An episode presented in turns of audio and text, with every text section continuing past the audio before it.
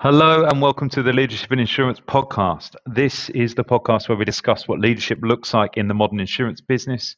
We talk to insurtech leaders and founders, innovators and change agents from the insurance industry. We also talk to thought leaders from outside the industry, such as organizational psychologists, performance coaches, and investment professionals. Anyone who can add value to the conversation on how to lead insurance businesses of the future. Sorry to interrupt the podcast. This is the host, Alex Bond. Um, we've got an exciting announcement to make. Um, off the back of the podcast, we're exposed to you know, many issues that are kind of topical or current, um, and some become really pervasive. And sometimes we are in the position to do something about it in our role as a recruitment business that specializes in insurtech. And one of those issues has been the lack of female leadership in insurance technology businesses. It's nothing new, it's nothing surprising. Um, we can see that the numbers are just simply not representative in the traditional insurance industry. But in a nascent industry, in in a burgeoning and growing industry, and in an industry that's so exciting, it's a little bit disappointing to see that the numbers continue to not stack up. There are simply not enough female leaders in the insurance technology business. So what can we do about that? Well, look, there's no time for me to have a savior complex, but what I can do is build networks and what I can do is build platforms. And so one of those platforms we've decided to kind of launch is the Flight Series, the Female Leaders in Insurance Technology event series. This will be a series of events that will start in 2022. They will involve in-person events, they will involve online events to encapsulate the global audience, and they are going to include some specific mentoring opportunities. So I'm excited to announce that the first of those is happening on 13th of January. That will be a London in-person event. It will be a ticketed event. Um, and we get a fantastic panel of female speakers to talk about attracting talent to InsurTech. So if you're interested in InsurTech, if you're interested in discussing opportunities in InsurTech, we'd love to see you there. Please check out the FinPro website, www.wearefinpro.com for more information.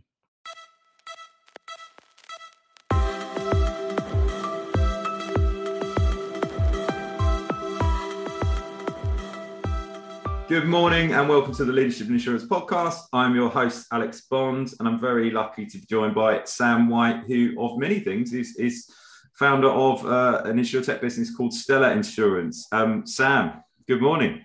Good morning. I'm not sure if I'd describe it as very lucky. Could go either way, Alex. well, look, we've already had a kind of feisty conversation already, so I'm, I'm looking forward to this one. So it's going to be fun. But um, before we kind of dive in, I'd, I'd really it'd be great to get your kind of explanation of what specifically Stella Insurance does. Yeah, for sure. So, I mean, obviously, I've had quite a few insurance businesses over the years since I decided to set up my first company in and around this sector when I was 24. So, and I'm obviously very old now, as we discussed. not capable of getting up to staying up till three o'clock in the morning anymore. Although I do try and then fail miserably the next day. Yeah, you and me both. so I've, I've had a lot of experience with the insurance sector, um, starting out from claims, then moving into MGA territory. More recently, set up a broker in the UK and I hate to say it, and you know, I'm sure I'll be lambasted, but we are a very, very male industry, and you know, it is what it is. It, you know, I, you know, when I started out my career 20 odd years ago, it was even more so. It's, um, I've got loads of really good um, male business associates, friends in the industry, but I, I notice more and more as I get older what's missing from a female perspective. Mm you know it it's hard to see something through somebody else's eyes isn't it? You know someone else's shoes is always really tricky. And if you look at the world in general the the, the default position is male just because um, you know over the course of history men have tended to be the people that were in control building the products designing things. And insurance is no different to that. There's there's a fantastic book um, that I read recently, and I got the whole team at Stella to read it as well, which is um, it's called Invisible Women: The Truth About Data Bias. And yeah. time we chatted, we we chatted through some of the stuff, and it was a real eye opener for me as well, in terms of things that you wouldn't think had a gender associated with them, but by default they have. So you know, a lot of medicines have been designed um, tested on men, and therefore the sort of difference in the hormone balances with women mean that they're not as effective. Mm-hmm. Designed for the male torso, you know, all of these things are not. They might not be badged as a male product, but they've been designed by men with men in mind, and mm-hmm. result they've ended up male. So I started to kind of get this idea, probably back in 2016 initially, of what would an insurance product look like if you were to start it from a blank sheet of paper from a female perspective. Mm-hmm. to um, weirdly, I went over to Australia at the time looking at business opportunities. And I, I started to formulate this business plan, and, and Australia seemed like the best place to start it partly because they don't have the same gender directive rules. So, you know, from a pricing viewpoint, I'm able to price women appropriately. And, and by that, I mean charge them less for motor insurance because they're, they're generally safer drivers. Mm-hmm. But, but also just because the, the, the sort of enthusiasm over there, I got investment um, a lot easier than, than I have done uh, in the past in the UK. Um, there was a really sort of special partnership deal that I did with a media company. So everything kind of came together to be able to do it. But mm. There is a motor insurance direct brand that's been designed for the female audience. Um, that is also a, a sort of a, a, business that is is very fundamentally embedded in being supportive of other women as well. So we we do, for instance, give five dollars from every policy um, to uh, Women and Girls Emergency Centre, so which is a, a charity that supports domestic abuse victims. So it's it's that whole kind of holistic. Yeah, I think. Yeah, and and I think that's it's really important to bake those values in from the start, right? And and it's it's very difficult to get them in at a later stage. Uh, I I had a had a very frank exchange with a branding company and looking at some rebranding for my business. And they were going, Oh, we help you design a mission statement. I was like, I don't think you can design that. I think it's, you've got to ask the team about what do they believe and think about these things rather than, you know, you can't sort of dictate um, the values of a business. You've got to kind of build them in. And that's who do you hire? How do you hire? What are the things you care about? Um, but meaningful action is is a thing. You know, like there's no point you making it for women and and there's no meaningful action. So i think those, those things like you know five dollars in every policy are super important. Um but you did a big download there so i need to I need to sorry i would no no no. No that's that's that's awesome. I um one of the things i wanted to pick on is firstly all the best people started in claims. Um, of course. Yeah. I, I, I, do have a belief in that though, because I think you that's the product. You see the end result. You you know if if you start there, it's the pain point as well. It's, it's a big pain point and and continues to be so. Mm. Because where where the battle's being fought in insurtech, particularly on the B two C side, it's it's actually claims. It's what everyone's talking about. When people talk about lemonade, they talk about the ease of use, the claims process. That's that's what they're talking about. So it's um you know it's a it, has been a trite phrase I've used a lot a lot because I used to specialize in claims recruitment. So I always said the best people worked in claims, but it's something that I kind of fundamentally think has been overlooked. And I think it's interesting that a lot of the insurtechs that's where they're focusing their time. You know, that's where they're kind of spending the time. Whereas you know, it used to be this kind of joke within insurance. Like you, you never saw people that worked in the claims team on the board. You never saw. Yeah, yeah, yeah, yeah. They and they don't put the money into it. The salaries aren't reflective in claims as they are in the front end. That's the, the underwriting and sales bit is the sexy bit of insurance. If if there is a sexy bit of insurance. Yeah, yeah, yeah. No, insurance is very sexy. We've covered that. I um and, and I wanted to talk about the Australian regulatory landscape because this is obviously something I didn't um wasn't as clued up on before we spoke. Because of what you're allowed to do in Australia, um, how is that gonna? How are you going to adapt to that as you sort of grow uh, outside of the Australian territory? Um, is is yeah? How are you going to kind of adapt the business? So great question, and as you might have expected, I have already researched the the sort of rules around this.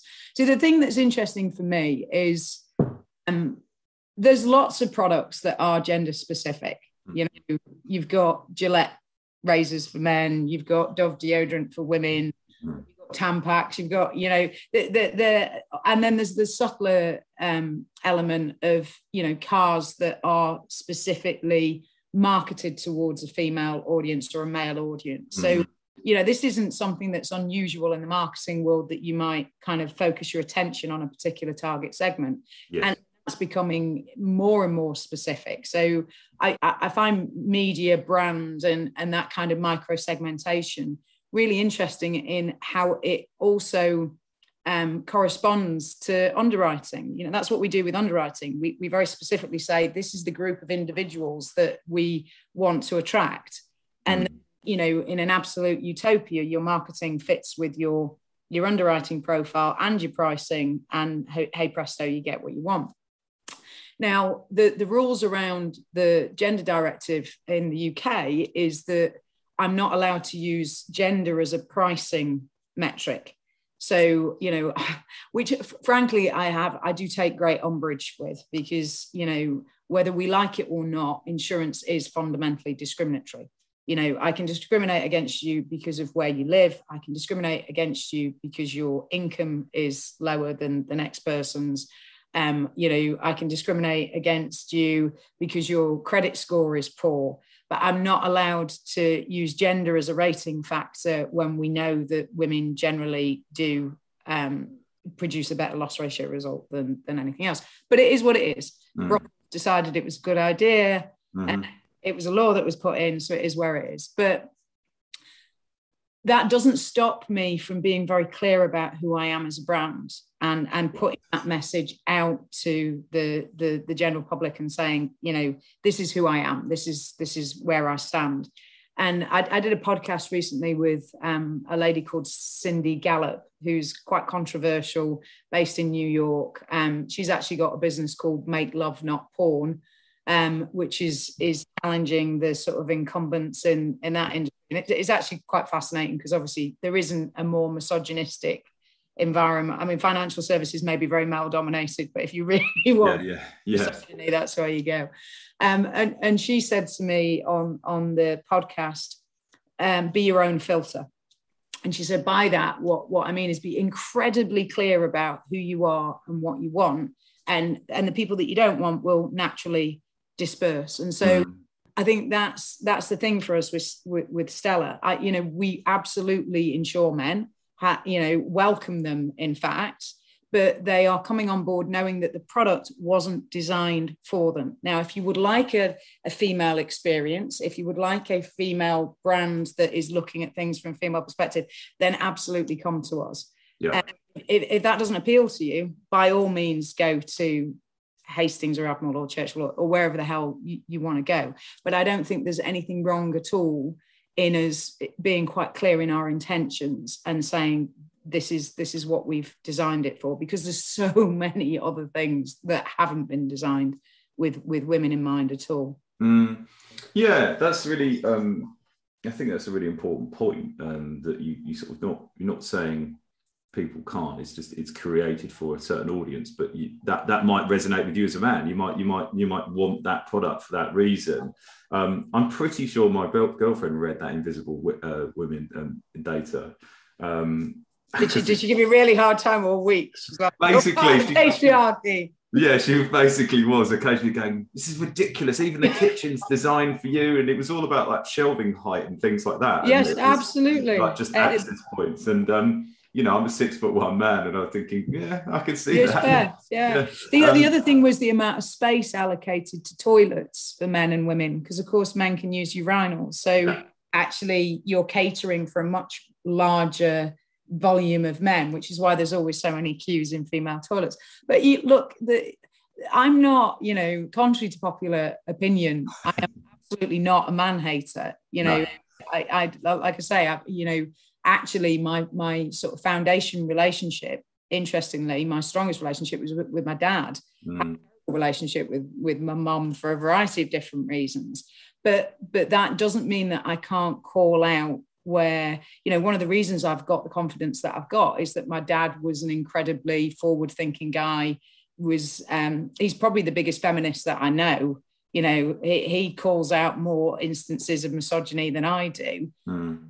You know, that gives me the ability to go out in the world and, and be quite solid on my grounds to say, this isn't an equal playing field right now. But it doesn't mean it can't be. Mm. Say that my experience is most of the men that I know, when I've shown them the ad campaigns and told them what we're doing and how it, they love it. They're like, absolutely go for it. Mm. Fantastic. For me, it's only people with a degree of insecurity about where they stand in the world that get threatened by that sort of thing. And, you know, I'm quite happy to have the debate with those individuals. Mm. I love that. I, I, I want to be in the room for that one. Um, um, I, I, want to kind of talk about it in practical terms. So, you know, it's uh, motor insurance uh, designed for women by women, um, created yeah, by, by women, and, and that's been a, a big part of the messaging. Um, on practical terms, what needs to be different? What what what is it about the product that, that is different, and, and how does it need to look different? So, I mean, there's there's there's loads more to do. Would be where I, I started from, and what I've said to the team is let's go deeper and deeper and deeper into what we can do. But what what we did in the initial instance, because we had the partnership with the media company, we actually commissioned a study of women um, to say, okay, what do you understand about insurance now? What do you like about it? What, what don't you like about it? And, and some of these things may well be true for men as well. It's just that we didn't ask them we asked a female audience. Mm-hmm. they didn't understand the policy wording. It's probably true of most people. It's far too overcomplicated.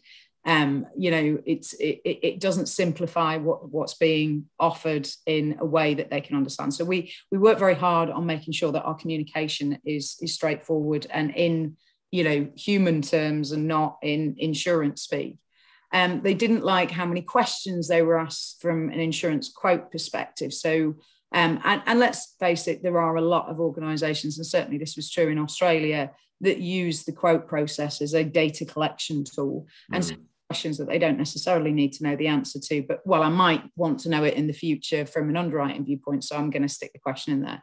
So we cut out all of the questions that we didn't need and we gave them a quick quote option that took 40 seconds to get a, a, pretty clear indication of what the price was going to be so that if we weren't even in the ballpark they could move on to the the next but the next provider without without too much trouble.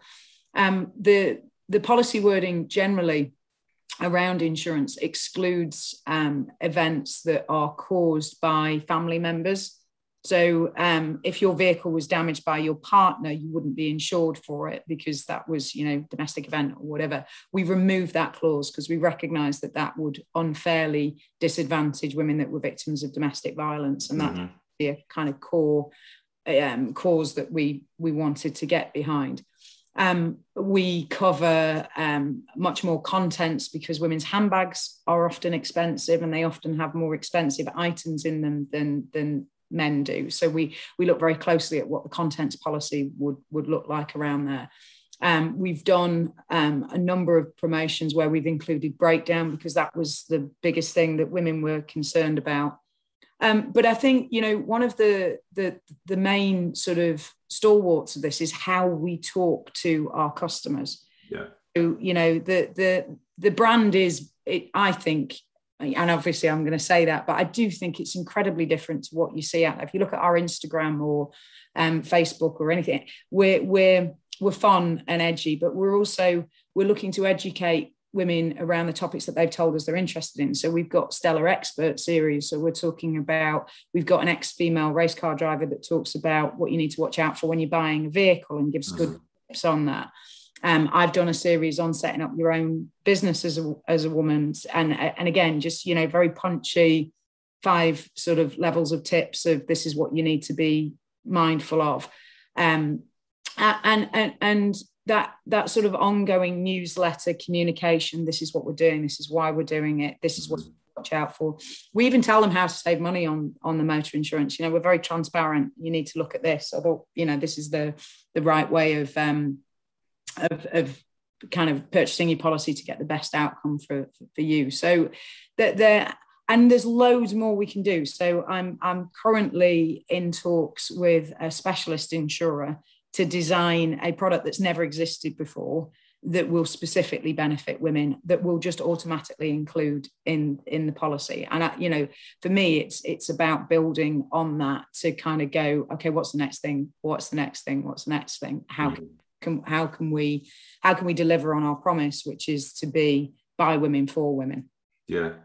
Yeah and it's it's it's such a nuanced like area as well because some of the things I instantly thought to was like well does that impact on breakdown cover? And you know even the breakdown cover you get in the UK um, the idea that it might prioritize women on their own it, it, yeah, not, yeah exactly you know, things like that, that um, but those are the more obvious ones I think but the kind of more subtlety and is really interesting I hadn't thought about you know handbags you know my, my partner's life is in her handbag and and 90% of her valuable items are probably in that bag in the handbag yeah. yeah whereas like I'm if you stole my car you'd have nothing in it apart from but men tend to carry stuff in their pockets. Exactly. Yeah. They can take it out of the car. Yeah, so, yeah. You know, in terms of the limits on that, it's it, it, it's different. And you know, I I think once you start to really delve into the consumer base that you're interested in appealing to, you can find some some real kind of nuggets of of special, you know, benefits that that aren't standard in insurance. And I, th- I think generally in insurance, we don't do this particularly well. Like we, we, we don't really think from a consumer viewpoint. We've generally thought from a policy perspective. Mm. Look at the business models. They're about getting to scale, getting profit, and, and getting a multiple on that profit. And that's the name of the game.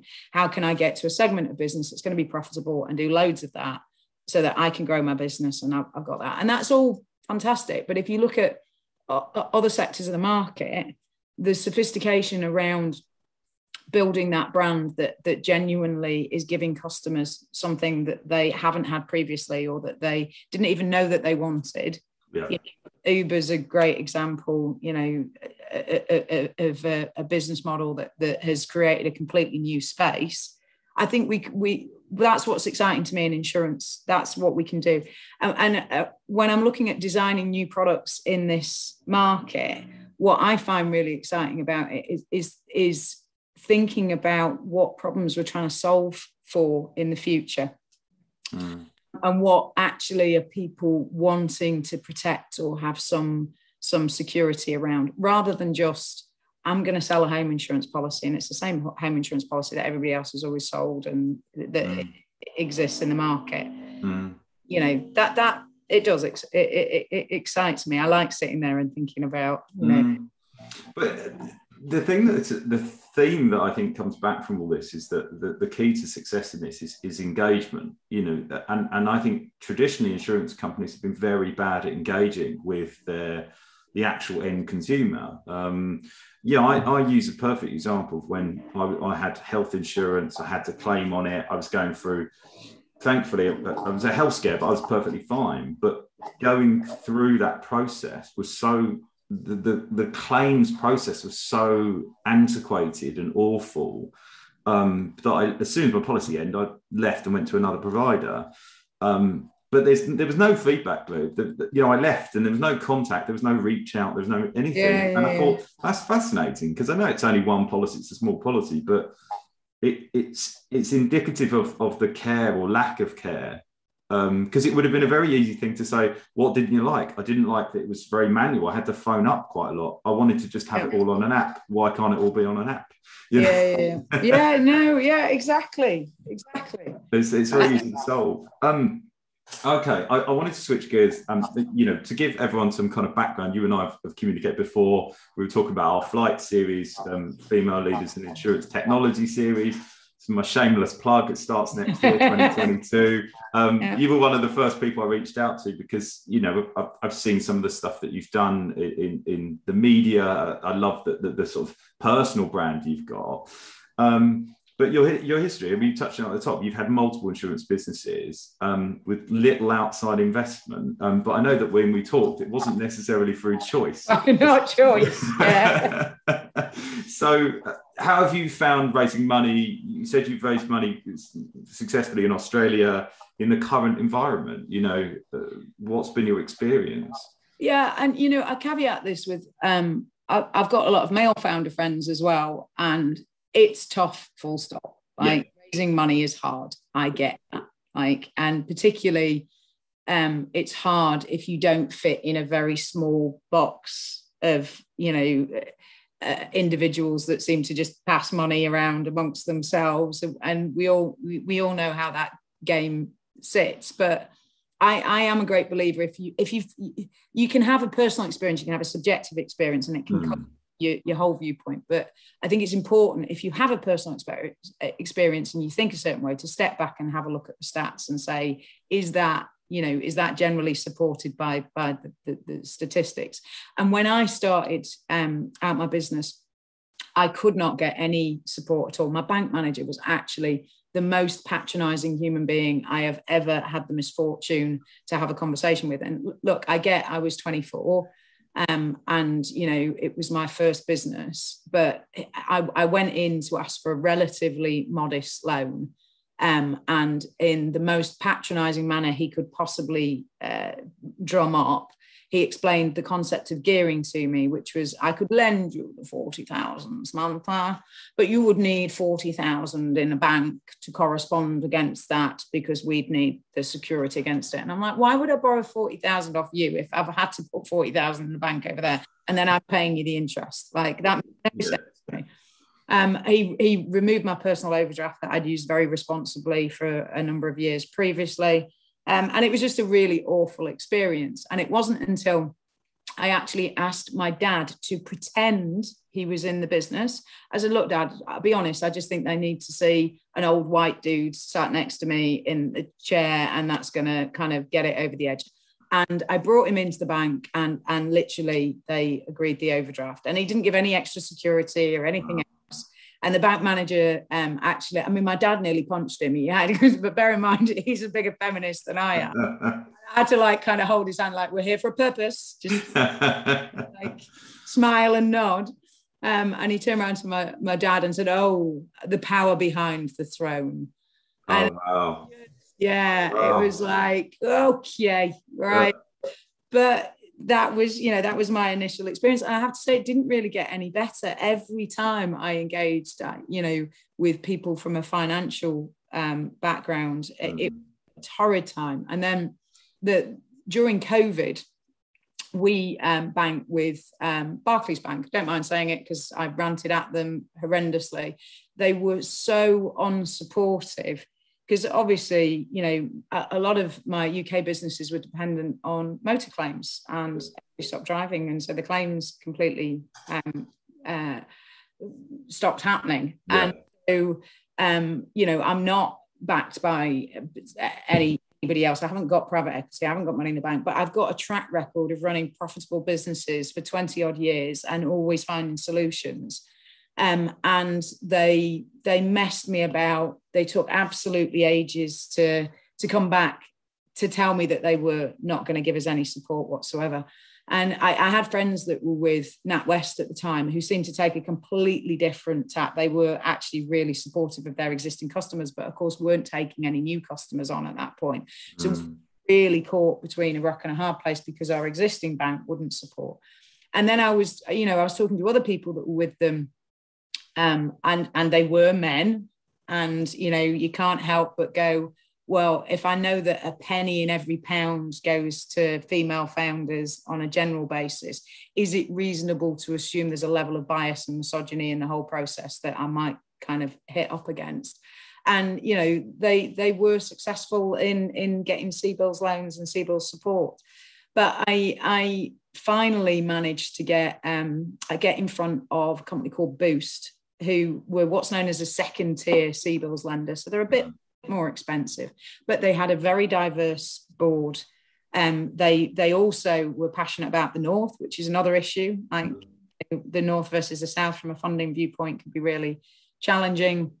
And we went through all the numbers with them, and it's the same bloody numbers, right? So got a bank that's been with me for years that knows me that's supposed to be kind of making bigger risks because they've got more support from the government. And then i've got these guys that don't know me from adam looking at exactly the same numbers. Anyway they they came good. It, it was a huge support made a massive business uh, difference to the business. And um, the group's absolutely fine. So it just needed a, a, bit of support but it does make me a little um, nervous when looking at a new project to say, okay, is it going to be a complete balanced position when when I'm I'm going out for this, or is it going to be a challenge? Um, and I didn't find that in Australia. The first people that I went and sat down with and talked to um, wanted in, and we did a deal, and it's been great, and they've been great investor partners. So, um, yeah, I, I'm I'm, a, I'm an optimist, so I'm hopeful that I will find my way to the right home in any set of circumstance. But mm.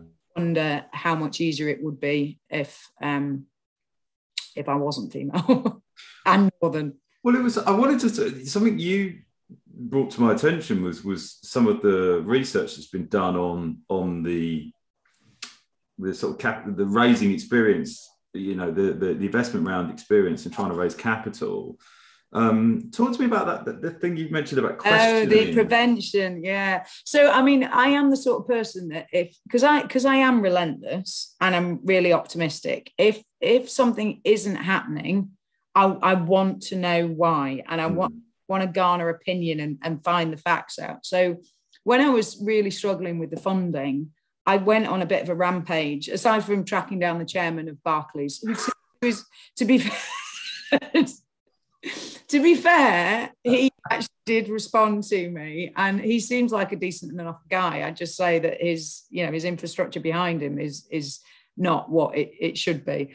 Um, but I, I, went online and I, I found this woman who um, I think she, she she'd done a TED a TEDx talk on it. She found a female founder had struggled, so and she's a researcher, so um, she she took a scientific approach to it. So she went to the I think it was in the InsurTech California. And there's thousands of, of pitches that go on there, thousands of investors, thousands of um, um, uh, people looking for money going in and pitching, male and female. And she analyzed all of the videos. I mean, God help her, and, and had a them and went through the questions and what have you. And, and the interesting thing that came out of it was that there are prevention questions and promotion questions. So a prevention question is, is an investor saying to you, what happens if you lose your capacity? What happens if you lose your biggest customer? Like, what happens if this regulatory change comes in? And a promotion question is, where else could you take this product? Mm. Else could you sell within, you know, um, this this market sector? Anything that provokes a, a, kind of expanding the business out promotion question. And what she found is that if you were asked a promotion or promotion questions generally, you were 17 times more likely to get funding. 17 times more likely to get funding.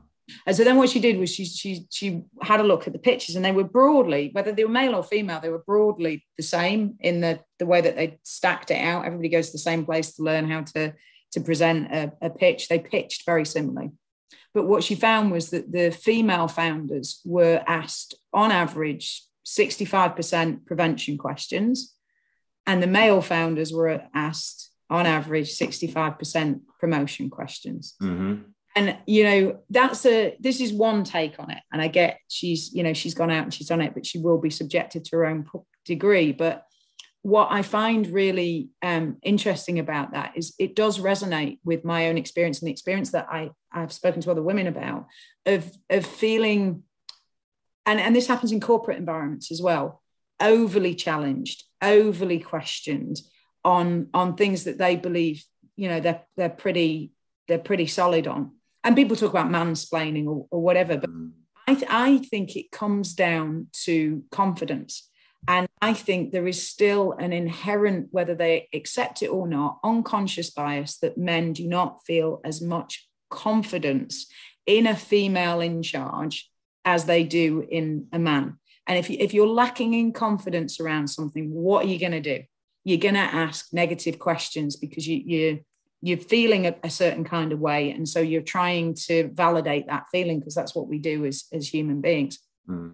i think until we really start to challenge some of this stuff and we really start to question it i mean i love the idea of um, blind pitches yeah. like you know from an yeah. investment viewpoint because it's still so subjective around people's personal biases, whether they like it or not. You know, the amount of times I hear people saying we back the team. And like, what, what really, what does that mean? Like, you don't know these individuals. They could be alcoholic, drug addicts, like complete car crashes on the day and and look the part and you know, you, mm. all right, okay. So it, it, it's very nebulous concepts in an area where there's a lot of money being deployed and mm. there should be more i think there should be more analysis of, of why what and who in in that decision making. I, I, couldn't agree more and I, and I think the thing that resonates with me as you're saying this is that i always think of pitching and raising capital the same as the, it's, it's, it's an interview process right? So in my world my world of recruitment it's an interview process. And i had an, ex, uh, an exchange with someone on linkedin where i said i put this thing about oh are you in, are you over interviewing? And i was discussing it and it had been born out of a real world example where you know I'd had someone that had interviewed with every single member of the business, and they were then looking for external interviews. Validation, yeah. And I, and I was like, it's probably a no then, right? Or you just need to take some responsibility. So we're having a discussion around that, and, and this person said, well, I wouldn't trust someone if they made a decision after three hours. I'd want to meet with them more. And that's I was like, because we don't bring any science and rigor to in, to interview. Like the amount of people I've met client side that have actually done any training on how to genuinely conduct a, a, an interview of caliber, which is robust and repeatable and, and is evidenced. Um, and competency based is, is the main way of doing it. Um, statistically, it's the best way that having a resume or a CV and a competency based interview is the most effective way predictor of job performance outside of watching someone do that job. But we can't do that. We can't we can't yeah, get yeah. someone in and go right. Can you be COO for a week and we'll see how you get on. Um, but people don't do the training. Um, and so you've got baked in bias, um, and people don't want to do competency interviews because they don't they feel awkward. It's not natural, um, and I do think there's a lot of ego in that. People go, "Oh, I yeah, just because people like to think they're a really good judge of character. They yes, go, yeah, yeah, it's yeah, a yeah. skill we yeah. hold dear. I mean, people yeah. go, "Oh, I know, I just know." Yeah, it's such nonsense. So that have you read um, "Talking to Strangers"? Gladwell. Uh, I haven't. No. Uh, you have to read it because it is. He absolutely obliterates exactly what you're talking about. it is, it is, and he says it doesn't matter whether it's a high court judge or an FBI agent or a police officer we are not good at it. We think we're good at it. We think our gut instincts are so, you know, on point and blah, blah, blah. But effectively, all we do is confirm our own biases. You know, yes. we yeah. go about our life kind of yeah. going, feeling, what can I do to validate these feelings? And then after we validate them, we're like, see, told you. Yeah, yeah. I was right about that. And, you know, we, we do it with everything. We do it with relationships. I mean, I psychology is fascinating to me. Fascinating. Mm. I've um I've just replaced myself as as CEO in the business, and um, I have replaced myself with a um, effectively a psychologist. So this guy has been doing um, one-on-one coaching with me and with the team for 18 months. He does. It's not a complete wild card.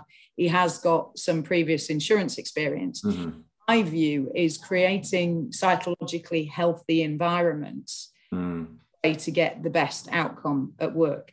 I want, you know, I, I, and I've said this for many years, and you know, I think we have done a good job in lots of sets of circumstances. I mean, the very fact that we managed to survive through the absolute shitstorm that was last year, COVID, finance, and blah blah blah, and everybody that comes into the business says the same thing. The the resilience, the kind of okay how you know how can we find a solution to this is very strong but we could be a lot better and the thing for me is how do you get a group of individuals to play as a team instead of those individual kind of yeah. empire building roles that we create with a hierarchical structure mm. and somebody whose main focus from a psychology viewpoint has been group dynamics and healthy group psychology mm. i think will enable the talent that we've already got in the business to for new talent to be effective. Yeah, no, I could see that. It's it's you know, at the end of the day, you hire the practitioners that are good at their individual roles and expertise. Exactly. It's really then about if, as long as you've got a strategic vision, it's about how do you get the team to, to move in that direction. I know, I completely see that. Um, and uh, do you watch Billions? Because I'm just thinking of. Yeah, yeah. So we did say that. So it's been said already. You've made Wendy CEO. That's yeah, yeah. Basically, we made Wendy CEO. Um, so yeah, I mean, he's definitely been fulfilling that role for the last um, couple of years. Mm. And joke about it. He genuinely does not talk to me about the stuff that he talks about, and I don't need to know. Mm. Like my thing is, I just want everybody to be fulfilling their full potential. That's mm. all. That's all I care about. But the only way that they can really do that is to play as a team. And I, you know, I look at sports performance. You know, a football team that there isn't any one player on the pitch that's more important than the other and it only works if they can work out how to pass the ball between each other and score goals yeah. In corporate environments that isn't that isn't how the game is set up to be played mm. they'll stab each other in the back and clamber over each other to to to get further up the, the ladder mm. you know i've i've seen that i've you know i've seen it in my own organization at times where you you kind of realize that the the the psychology or the dynamics is is not where it should be. Um, but I'm I mean I'm I'm super excited to see mm. how it plays out. You know, mm. some, that's a hell of an experiment. And you know, but I think you you've got you've got to take these chances because the world's changing so quickly. If we just carry on doing everything that we've always done, we're just going to end up way behind the curve. Mm, I, I, completely agree. Completely agree. It's something I'm fascinated in, and um, I'd be intrigued to, to, to to get that individual on. Actually, I might ask you about that later. But yeah, um, no, absolutely. Um, um, one thing that um, and this is this is my last, uh, probably my last question for you. But obviously, one of the things that drew us together, and I was really intrigued by that. You've got this really strong presence in in in so well in media in general, but podcasting, article writing, um, and I think it's off the back of an article actually that I, I contacted you. Um, I wanted to ask you, like, do you, do you think that's important in modern entrepreneurship? Um, and you know, do you think it's a deter not determinant of success, but do, do you think it's something that people need to do now in this era of transparency? Uh, yeah. So, I mean, you know, when you talk about success of businesses, it used to be revenue and EBITDA. Increasingly, I'm seeing money raised and number of followers as a as a metric, as a yeah. metric businesses. I'm not sure how I feel about that, but the, it, it, it is what it is. The reason I use social media and, and the media in general and, and articles and so forth is, is actually um, you, you get different types of, of business owners, you get different types of CEOs you get subject matter experts that know their field inside out and then they set up a business because of that. And they tend to be very inward focused and you know that that's where their their magic comes from a business viewpoint.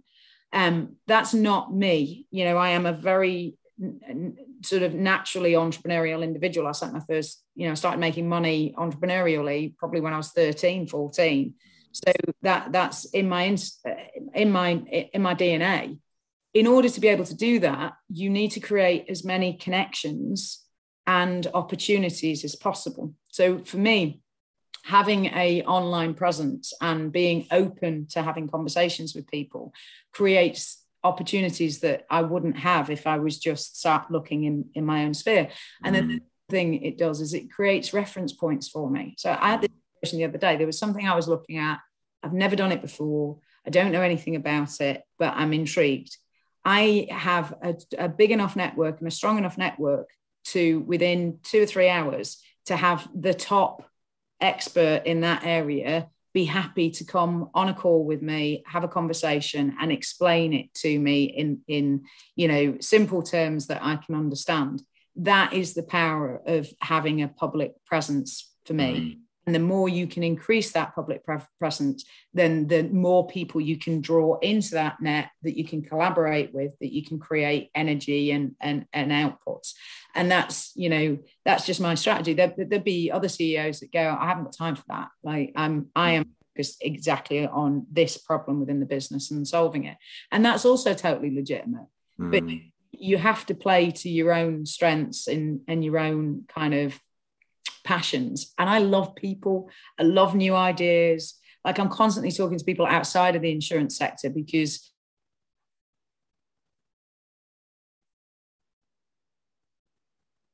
Oh, we lost you. He said, "You, you, I've lost your sound actually."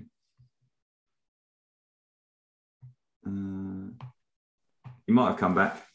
Have I come back now? Yeah, sorry. You said you, you we can cut that in, but it was um you were constantly talking to people outside the insurance sector. Yeah, because I think you can get new ideas from people outside the insurance sector, and and again, you know, the the, the more I can widen my profile, the more likely those people are to talk to me. So mm. it's uh, you know self fulfilling prophecy.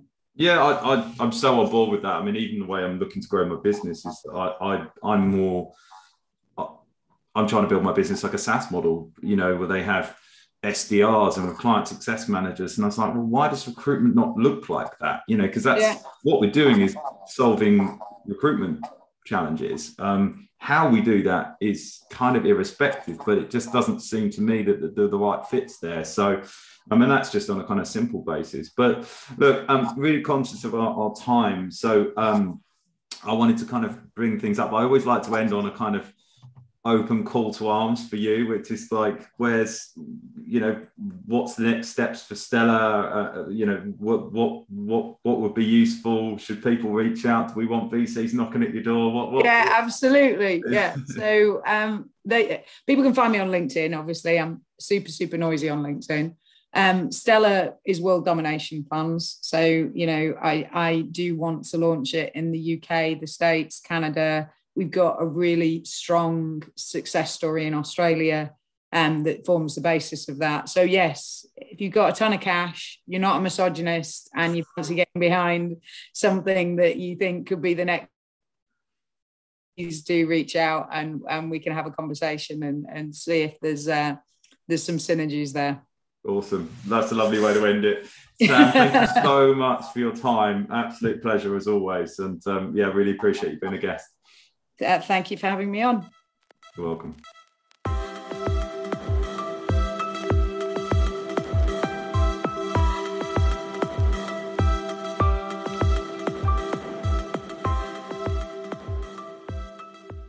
As always, this podcast is brought to you by FinPro Search Partners, often simply known as FinPro. FinPro is an executive recruitment business working in the insurance and insurtech space on an international basis. If you would like to find out more about FinPro, please visit our website, www.wearefinpro.com, or our FinPro company page on LinkedIn I've been your host, Alex Bond, and I would personally love to connect with anyone who is interested in the changing world of insurance. So feel free to reach out to me directly, um, either on LinkedIn or via my email at alex at wearefinpro.com. I hope you enjoyed the podcast, and I hope to see you back next week. Thank you.